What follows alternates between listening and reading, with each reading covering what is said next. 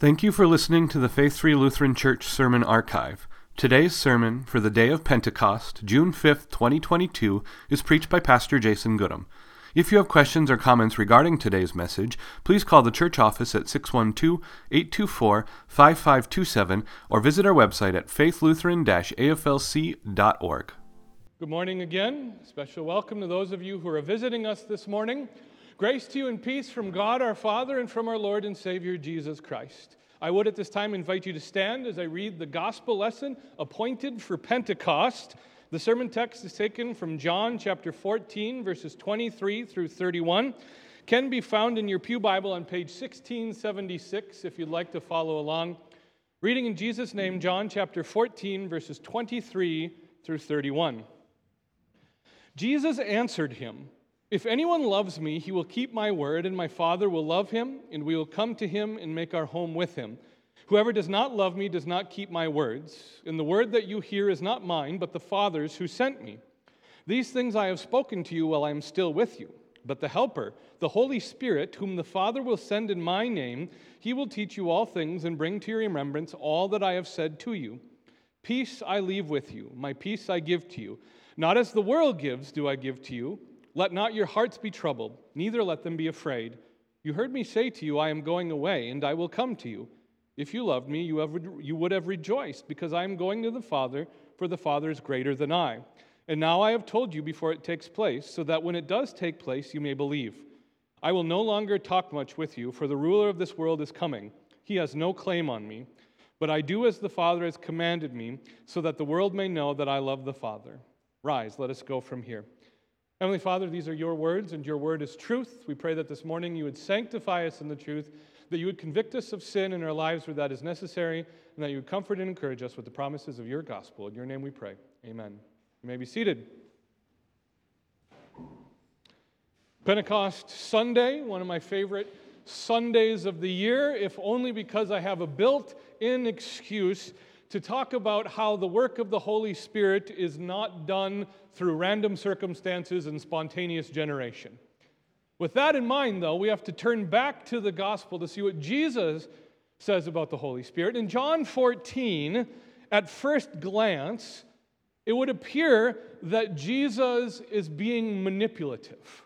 In fact, it would appear that Jesus is being manipulative along the lines of a, a classic 40s or 50s romantic comedy.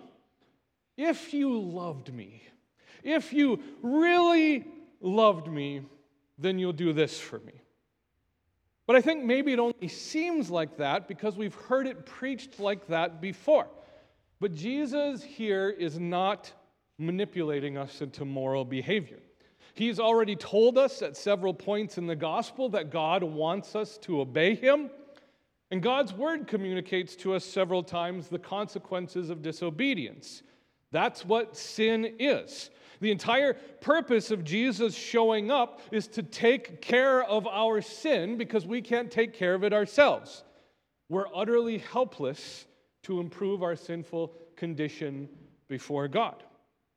So, if Jesus isn't manipulating us by a guilt trip into more and greater obedience, what is he doing in the gospel lesson? Just as we heard last week, Jesus is preparing his disciples for his departure, for his ascension. But more than that, on Pentecost, Jesus is preparing the church to be the church. And by doing so, is preparing us for the work of the Holy Spirit because the church can't be the church without the Holy Spirit. Jesus' sermon here in John 14 this morning then teaches us that the Holy Spirit is primarily concerned about delivering to the church three things. So, first, the Holy Spirit delivers the Word of God. Now, let's go back to Jesus' opening statement. If anyone loves me, he will keep my word, and my Father will love him, and we will come to him and make our home with him. Whoever does not love me does not keep my words. If anyone loves me, he will keep my word. Whoever does not love me does not keep my word. That's the main premise of Jesus' teaching. But what does he mean? I would suggest that for us to really understand it in our English American contexts, we need to modify the translation we have in our Bibles slightly.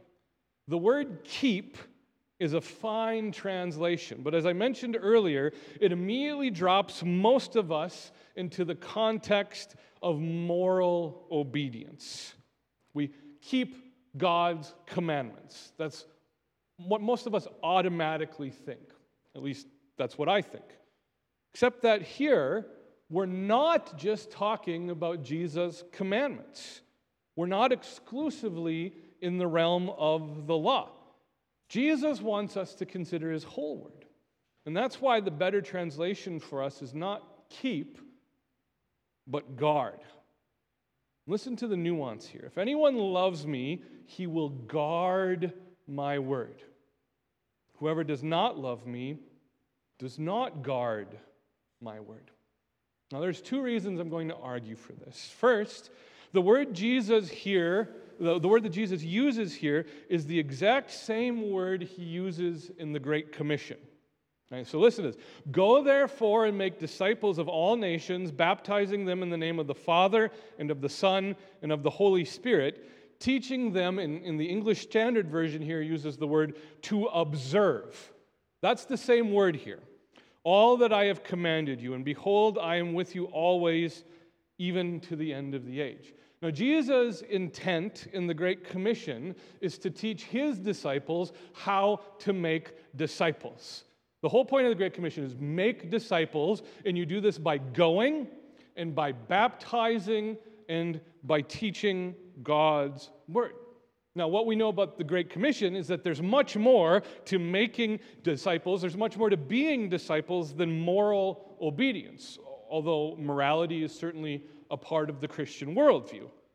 The point to being a disciple is that we are taught to hold God's word dearly, to guard it, to protect it, to cherish it. And that leads us to the second reason I'm going to advocate for the word guard. It is the prescribed role of the Holy Spirit to help us do this. Jesus continues to teach, but the Helper, the Holy Spirit, whom the Father will send in my name, he will teach you all things and bring to your remembrance all that I have said to you. Jesus sends his church, the Holy Spirit, not to guide and direct us by spontaneous, unpredicted promptings, and not to specifically or exclusively maybe help us be more moral. Jesus sends us the Holy Spirit to deliver and guard His Word. You either cling to God's Word and guard it dearly as a disciple, or you disregard the Word, which is a reflection of your love or lack thereof of Jesus and all that He has said and done. The Holy Spirit delivers the Word of God and in delivering the Word of God, we get the second purpose of the Holy Spirit, and that the Holy Spirit delivers peace.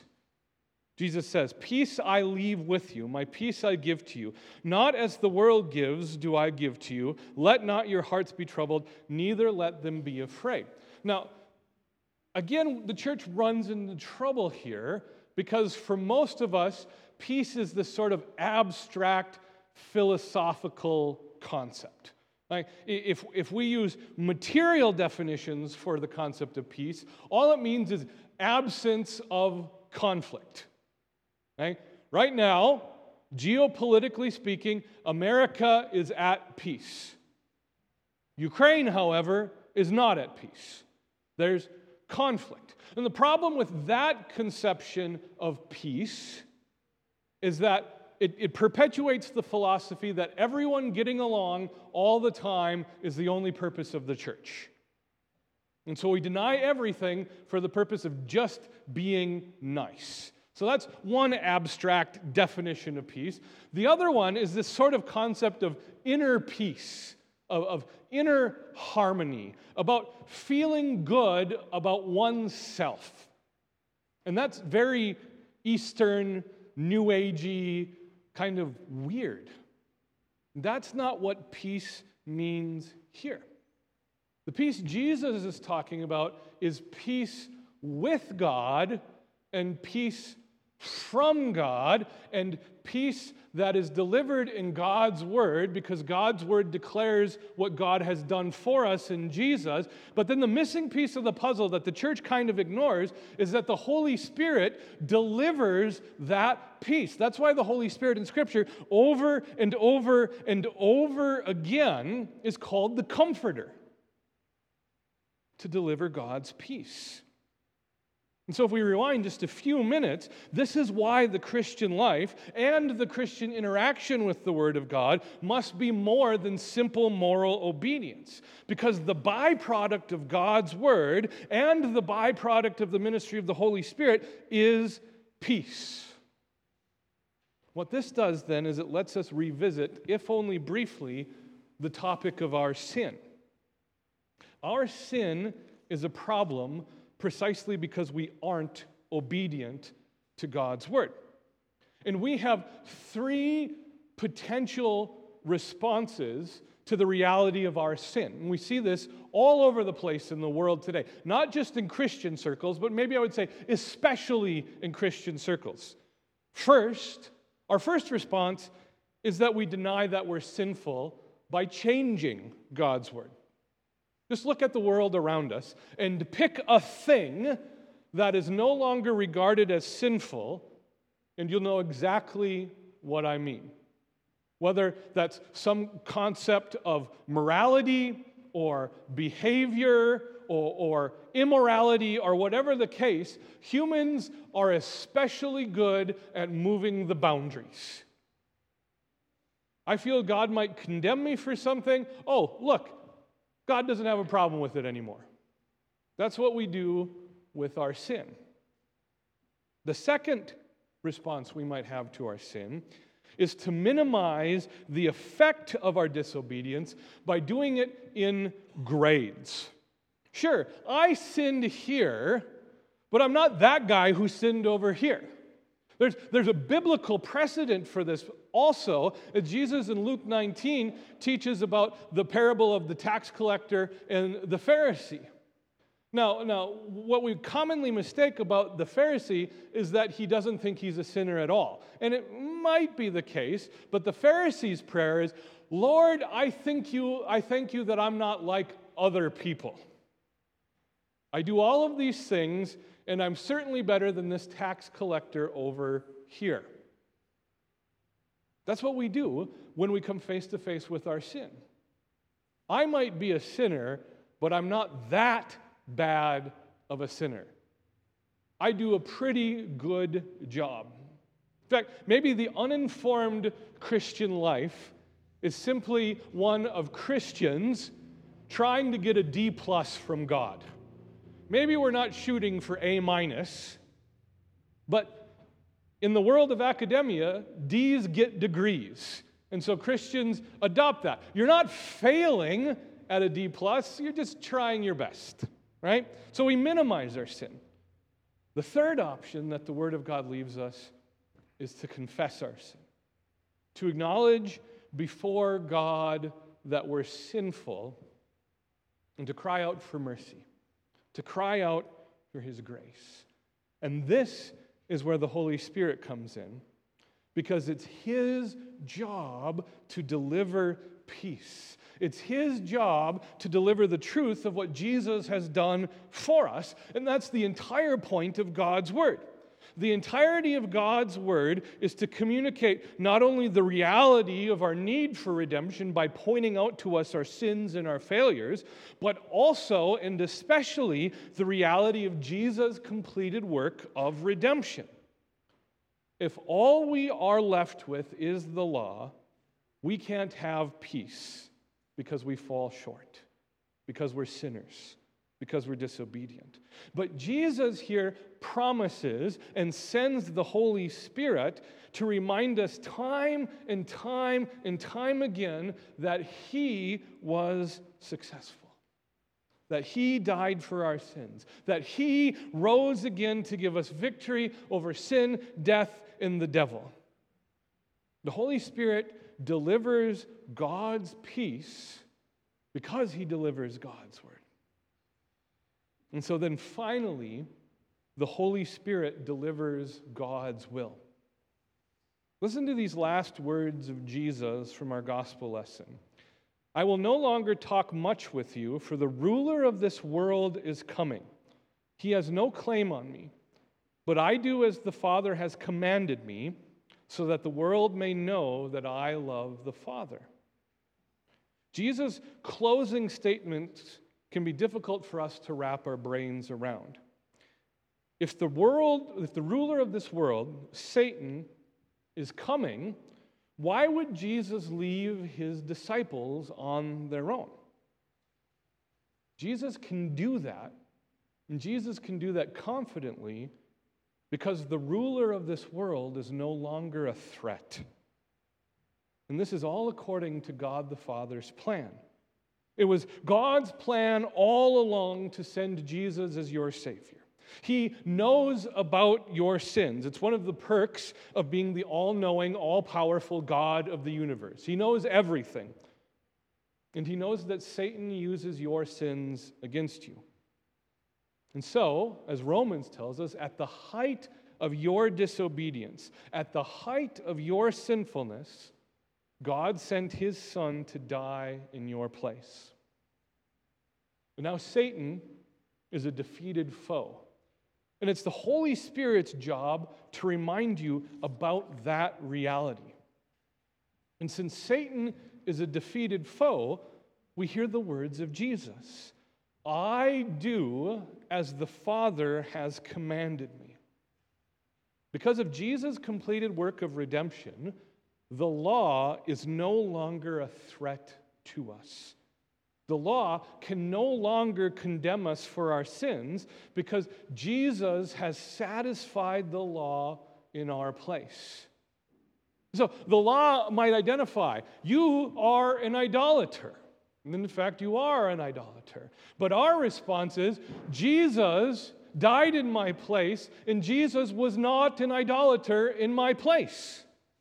The law might identify you as a thief. You stole. And you acknowledge to God, I have stolen. But Jesus paid the price for that sin. And Jesus was not a thief in your place. The law has been satisfied. But the law still stands because the law is God's will. But that's what it is for us. The law stands for us as a reflection of God's will. God wants us to be holy. God tells us how to be holy according to the law, and the law is a reflection of who God is and what God has done for us. And what all of this amounts to for you and for me is that Jesus has sent his Holy Spirit from God Himself to help you be a Christian. The Holy Spirit helps us to guard God's Word, to know it, and to cherish it, and to cling to it. The Holy Spirit delivers God's peace. The primary message of God's Word is the message that we are reconciled to God because of Jesus' death and resurrection. We do not fear any condemnation because Jesus was condemned in our place. And we receive peace because God has adopted us as his dear children. And then the Holy Spirit to the church delivers God's will. He reminds us that Satan is a defeated foe because it was God's will to send Jesus to die on the cross, and Jesus completed that work. He reminds us that the law no longer condemns us, but guides us in how God would have us live as His children. And what this means is that this Pentecost and every Pentecost, we as Christians, along with Christians all over the world, rejoice. We rejoice that Jesus has sent us His Spirit. We rejoice that the Spirit works so consistently and so faithfully. And we rejoice that the Spirit doesn't operate through manipulation, that the Spirit doesn't guilt trip us into being better, That the Spirit doesn't operate through random, undirected, and spontaneous action. The Spirit operates consistently with who God is, with what God has done, and with what God has told us about what He has done. And in that, you have peace everlasting, eternal, perfect peace because of Jesus. Amen. And now may the peace of God, which surpasses all understanding, guard your hearts and your minds in Christ Jesus our Lord. Amen.